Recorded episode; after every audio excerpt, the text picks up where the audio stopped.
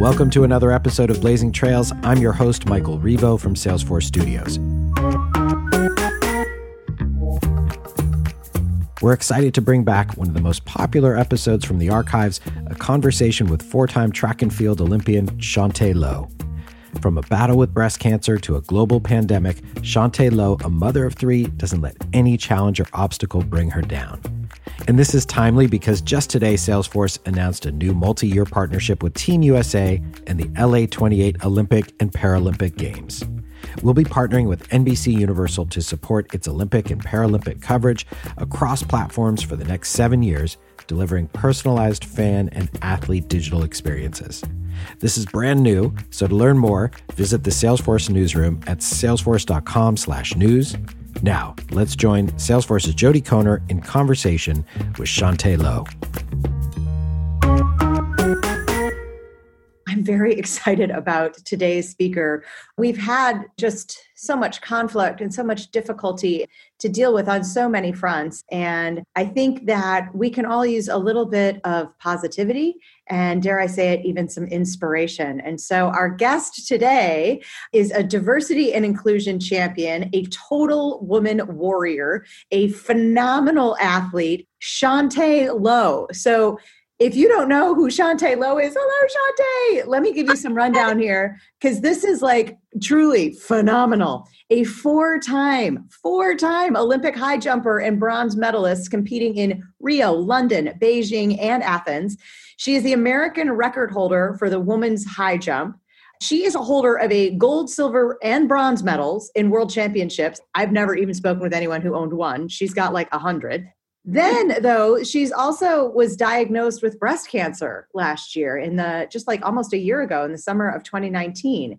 And despite all of this, she's working from home. She's homeschooling three kids, and she is training for her fifth fifth Olympic Games. This is just extraordinary human being. So today, Chaunté is going to talk to us about obstacles and perseverance and creating a more inclusive and a welcoming environment. And so we could not be more thrilled to have you, Chaunté. Thank you for joining us. We're going to take questions at the end, and we have Emma Richards with us, our BOLDforce Global Growth Chair, and she's going to help out too. So, just a great half hour, a great way to spend some time. So, Chaunté, tell us about the phenom that is you. While I tried to juggle it all the mother of three, the Olympic training, going to school. So thank you for that. Normally, I only talk about perseverance, endurance, and just trying to overcome obstacles. But I think in light of everything that's going on right now, it'd be a great time to interject and talk a little bit about diversity and inclusion. So, the story I want to share with you guys today starts like all my other stories. When I was four years old, I decided that I wanted to become an Olympian. I'm watching the Olympics for the first time, and I see this woman. Her name is Flojo, and some of you guys on here should know who she is. If you don't, look her up. She's the woman that Beyonce wanted to be on Halloween. And she had this long, flowing hair. Her nails, she had cat nails before everybody thought they were popular. She had these rippling muscles, and I was just like, oh my gosh, mommy, I want to be like this woman right there. And my mom said it took hard work and perseverance. And I was like, that's not what I want to hear at four. So I went to the second wisest person I knew, which was my six year old sister at the time. and she told me to eat dirt. So I reached down, I ate dirt. And she told me that it was not figuratively. She told you to eat dirt. Like, the way only an older sibling can do. I love this. it's just a jerk, right? No, just like I love my sister. But it's just like when I was little, that idea the embodiment of the Olympics. It was something special and it touched me and impacted me in an amazing way, right? And that's why, you know, us as employees, family members that have little eyes that are looking at us, it's so important that the visualization and the things that we allow them to see are things that inspire them and plant seeds of growth and life and health and vision. And so that's what I want my story to get across to you guys today. Is like, yes, we have a lot of crazy things happening right now, but my story is always one of choosing to pay attention to the good also. We don't have to put our heads in the sand and ignore the rough things that are going on, but at the same time, what are we feeding our souls? every day. That's why I love the Be Well series because it gives us the opportunity to put that positivity, you know, what's going on. So fast forward a little bit. I am a senior in high school. I stopped eating dirt probably like in the sixth grade. but I really find out that my mom was right. This hard work and perseverance thing is really the key to getting to where I want to go in life. And I end up working really, really hard. And I get the opportunity to be offered over 150 different scholarships to attend college. And so I always take it back to that first year in college. I went to my coach and I said, Look, I want to be an Olympian.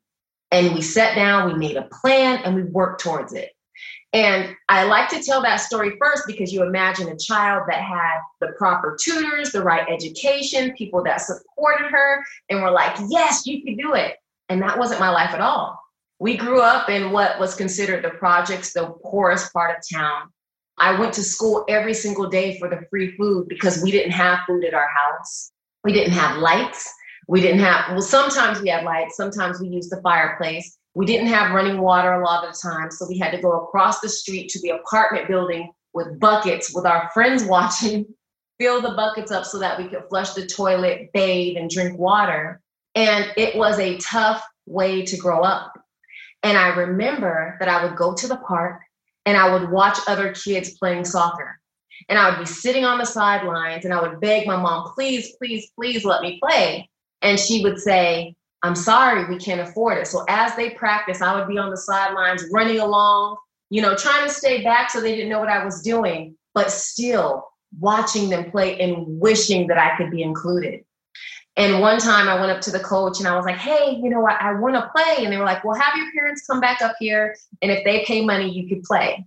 And the team ended up going to China and we were in elementary school. The team ended up going to China to go play in a tournament, and they lost horribly, which I was happy about.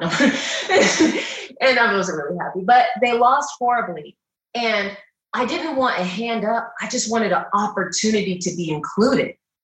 And I always think back, like, wow, they didn't know that they had a four time Olympian, world championship, gold, silver, and bronze medalist standing on the sidelines just wishing to be included. And so when I talk to companies or I talk to parents or I talk to individuals and I talk to them about inclusion, I always say, look for the child on the sideline that has the skills, the talent, and the willingness to do it, and look for ways to include them. It's not that people are looking for a hand out, they just want an opportunity. And so I even take that and apply it to my own children. My daughter wants to be a YouTuber. I want her to be a high. She's 12 years old and she's 5'10 like me. so, and she has a size 11 foot. So I know she has a ways to go. And I look at her and she doesn't want to do what I want her to do. She wants the opportunity to be a YouTuber. And I'm like, okay, uh, you're going to break your mama's heart, but you know, let me start nurturing you in this thing. Let me give you an opportunity to show me. Maybe you do greater things that I've ever done. Maybe you become a newscaster. Maybe you do amazing things that provide a way for you to go to school, but I have to create the atmosphere of opportunity for you. And so I fast forward a little bit and I started after elementary school, times were rough. There was a woman, and this woman, she was wealthy, she had a shoe store. Her husband was the sheriff of the town. And she closed all that up, sold her shoe store, bought a double wide trailer in the middle of the hood. And this is a white lady with blonde hair, bleach blonde hair, red lipstick that she wore mostly on her teeth. And she came to the hood, dropped that trailer down, and opened up a recreation center. And she made us pay one quarter to go to that recreation center. She was not going to give us a handout. She was saying, if you want it, it's there for you. But if you have to go and find a quarter, and every day I would go and collect five cans, I would just find them laying on the ground. I would take them to the recycling place because at the beginning, when recycling wasn't that popular, they'd give you some good money for those cans. And I would take that 25 cents every day, and I was able to participate in tap, ballet, jazz, and track and field. And it was my first introduction to organized sports. And I got the opportunity, and I was there. As soon as they opened in the morning at 7 a.m., I was there. Until they closed at 10 o'clock at night, I was there. During the school day, I would go to school. I wouldn't go home after school. I'd come with my backpack and go to the recreation center. And that is when I developed the skills that ended up putting me in the position of being able to earn a scholarship. And then now I'm sitting here, my sophomore year in college. It's the Olympic trials, and they line all the ladies up and they say their accolades. So they have this one woman, she was in her Asics gear, Amy Acuff, American record holder, blah, blah, blah, blah, blah. And the crowd's going wild. Yay! Go! And then there's another woman on the other side of me. And they say, Tisha Waller, indoor American record holder, the women's high jump. And her mom goes, That's not baby. And the crowd goes wild. And she had already been an Olympian. And then they get to me and they're like, Oh, here's Chaunté Howard, because it was Howard at the time. I know it's weird. High jumper changing their name to low. It took me years. To, yeah, I have a whole complex about it. But they say my name and they tell you know they're like oh here's Chaunté and a couple people are like oh how cute this little college girl. And little did they know that because I had already had my opportunity I was ready to seize that moment. I stood up at my heart. I bounced a little bit like you see the high jumpers do leaned back and I ran and jumped over the bar and I cleared it again and again and again and again until I made that Olympic team. And I beat all the people that were paid to do what I was doing. and the crowd goes wild. oh, they knew my name after that. They knew it. and so I got to go to the Olympics. And this is the part where I like to talk about diversity. I go to the Olympics and I see tens of thousands of people different people. I see a man, I saw Yao Ming at first, well, my second Olympics. I saw, I don't know, it was one of the Olympics. They all could run together when you go to so many. No, sorry. but I saw Yao Ming and his cap was bigger than my face. He probably stood one or two feet taller than me. And I'm sitting here looking like, wow, that's what an Olympian looks like. And I exchanged pins with him and I turned around and then I saw Gabby Douglas, I think it was, and she went to like my ribs and she's tiny. And then I see the Chinese team of gymnasts walk past and they're tiny. And I was like, so that's what an Olympian looks like. And then I see Venus and Serena outside of the food court. And I'm like, well, they're just a little bit bigger than me. And I was like, so that's what an Olympian looks like. And I realized that there was such diversity and beauty in the Olympic Village that no one person was the same. That if you think about it as a body, there was an eye, there was an eyebrow, there was a mouth, there was an elbow, there was a hand, there was a finger, there was a foot. Everybody had their different part to play. And what made them unique and special is they discovered what part of the body they were and they fine tuned it, developed it, and perfected it to the point where they were the best at what they did. But nobody's gonna come and just watch Yao Ming do dunks all by himself. Nobody's gonna, you know, the media coverage isn't gonna be around that. People are not gonna travel all across the world just to watch Yao Ming by herself. Nobody's gonna watch just Gabby by herself. Nobody's gonna watch me compete by myself. And as much as we love Serena, I love her.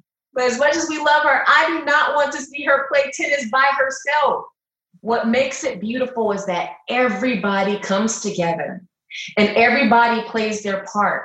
And we get to watch the entire thing as a whole. And that's what's important in our workplace, in our personal lives, and in our families that we understand first who we are, what part of the body we play.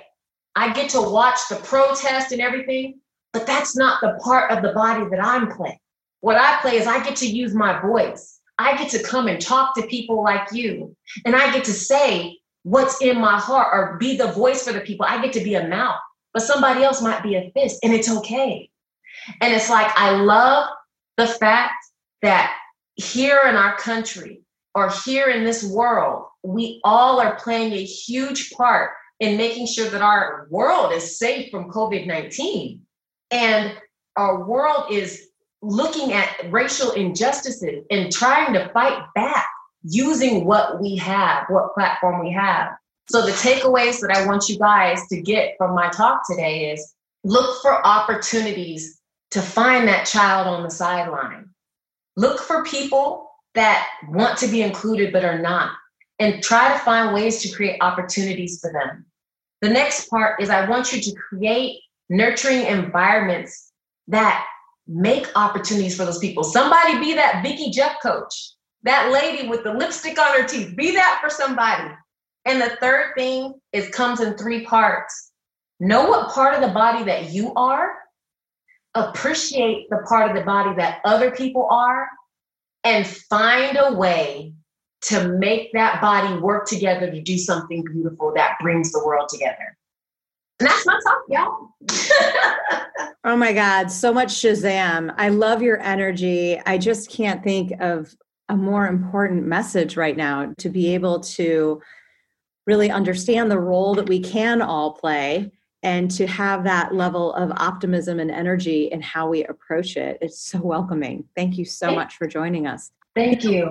I have a question for you, kind of around like this place that we've found ourselves in between all of the layers of chaos, right? It's so much. There's a pandemic, there's civil injustice, there's a financial crisis. And something that has always really impressed me and that I've always been very inquisitive about with athletes is the level of discipline and the role that discipline can play in getting through and over and beyond and learning from obstacles. Because i think like as we've been in all of these different phases we've been in lockdown mode we've been in now what are the rules? Do i wear a mask? Do i not wear a mask? Can i have my kids have play dates? Can they not?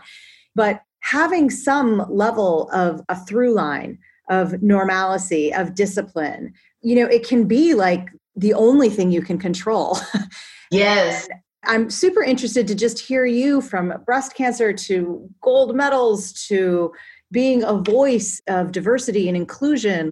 What kind of discipline are you bringing into your day to day, and how is that kind of sustaining you and fueling you? Yeah, so it's funny that everybody that's going through this now, I've been going through it for about a year.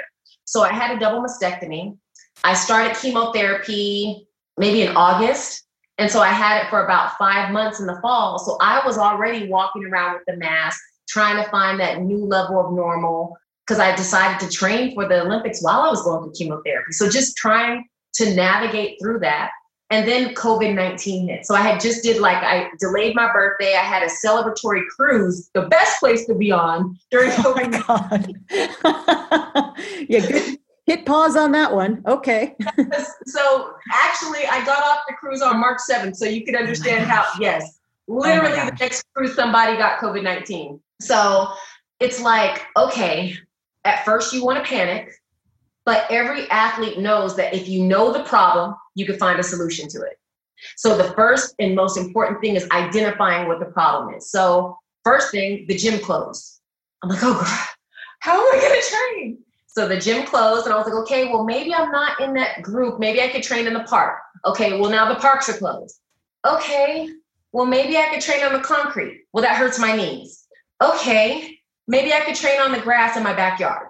And it's like you think about every situation that could go wrong and find a solution to it. So if you don't, they always tell you, you know, only focus on what could go right. That's not going to benefit you. Athletes will look at every situation that could go wrong. So, for instance, when I go to London, the London Olympics, it rains a lot, but I want to compete and do well there. So, I've learned that if I take plastic bags, take the insole out of my shoe, put the insole on the bottom of my foot, put the plastic bag over it, and then put my shoe over the plastic bag, my feet will stay warm and dry the entire competition. And it's like going through the motions like, okay, well, if I don't want to get sick, yeah, I might look dumb wearing a mask, but what's going to happen if I do wear a mask? I can go to the store, get what I need, come back home, and feel more confident that I'm not sick. Mm-hmm. Where there might be a higher risk if I decide not to wear the mask. You know? That's great. So it's kind of finding those new norms and then like really working through the problem and sticking with it. Yes. Really persevering through it. Yeah. That's great. I mean, I know that's been a big deal for me through this whole situation is like, okay, I am not going to eat out my pantry every day. Like, yeah. I'm not going to sit with a chair and empty it out. I am going to implement some sort of rules of the road here so yeah. that I don't come out the other side, you know, much unhealthier than I needed to be. Yeah. Okay, Emma, I would love to hear from you. Thank you so much for joining us again. In case you missed the beginning of the call, Emma Richards is our Global Growth Chair of BOLDforce, and she is joining me today as our guest moderator. So, do you have some questions, Emma, that you'd like to share with Chaunté? I do. So, thank you for having me. So, Chaunté, I'd love to continue on that thread that you were talking about in terms of your breast cancer diagnosis and how that affected you. You tell the story of uh, when you were diagnosed in terms of like, you know, I'm going to fight when you think about equality and inclusion, do you take that same energy into that fight as well? Absolutely. You always take the fight with the end goal in mind. If you're fighting to just be fighting, what's the point? But when I had my breast cancer diagnosis, I was fighting for my kids. My first thought was, oh my gosh, they're going to grow up without me. And it just broke my heart. I couldn't imagine it. But the end result of fighting is I get to live. I'm going to watch my daughter walk down the aisle. I'm going to see my son have kids. And so when we have this type of fight for, you know, social injustice, it's not just a fight of they're wrong, they're wrong. This is like, who cares? At the end of the day, whoever's wrong or right, what's the end result that we want? And that's what you fight for. And so I it kind of that. I just wrote that down. Always take the fight with the end goal in mind. That is yes. That's Always. really powerful. Always. I cry and throw up when I work out because the end goal is getting to the Olympic stage again. You know, being able to have a platform where I could talk about breast cancer risk and the fact that it impacts African Americans more than their white counterparts. We die of it more, 40% more than white counterparts. And people don't know that. I was 34 when I was diagnosed. And when I was in chemotherapy, there was a 21 year old with stage three cancer. And it's happening more and more. The risk for women is one in eight in your life. And so, because of that, I am fighting and pushing through with that end goal in mind that I want to make sure women hear it and it's not them. It's not them, their sister or their daughter. Thank you so much for that. And I completely agree with Jody. That's um yeah, fight with the end goal in mind. That should be something we should all right. I feel like away. that needs to be like big banners. exactly. all right, yeah. Emma, you and I we're redecorating Salesforce after Let's this. do it. Lots of yeah. banners. One question I, I also really wanted to ask you. So naturally, you know, the whole world is in a bit of a state of turmoil for various, various reasons.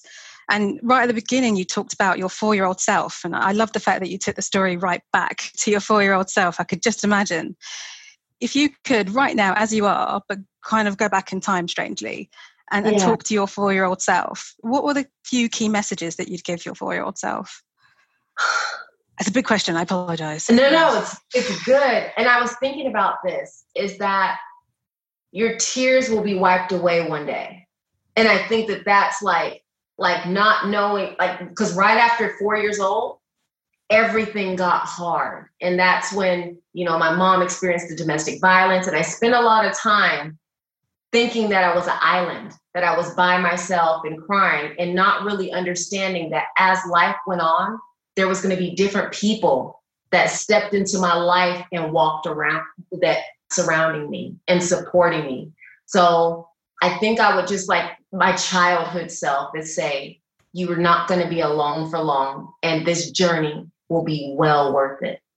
So beautiful. And I completely, uh, yeah, identify with the idea of being an island. I feel, I think minorities we spend a lot of time being islands. It's uh, something that, yeah, we, we do a lot of that time. So I completely, completely resonate. Thank you so much. Thank you for having me.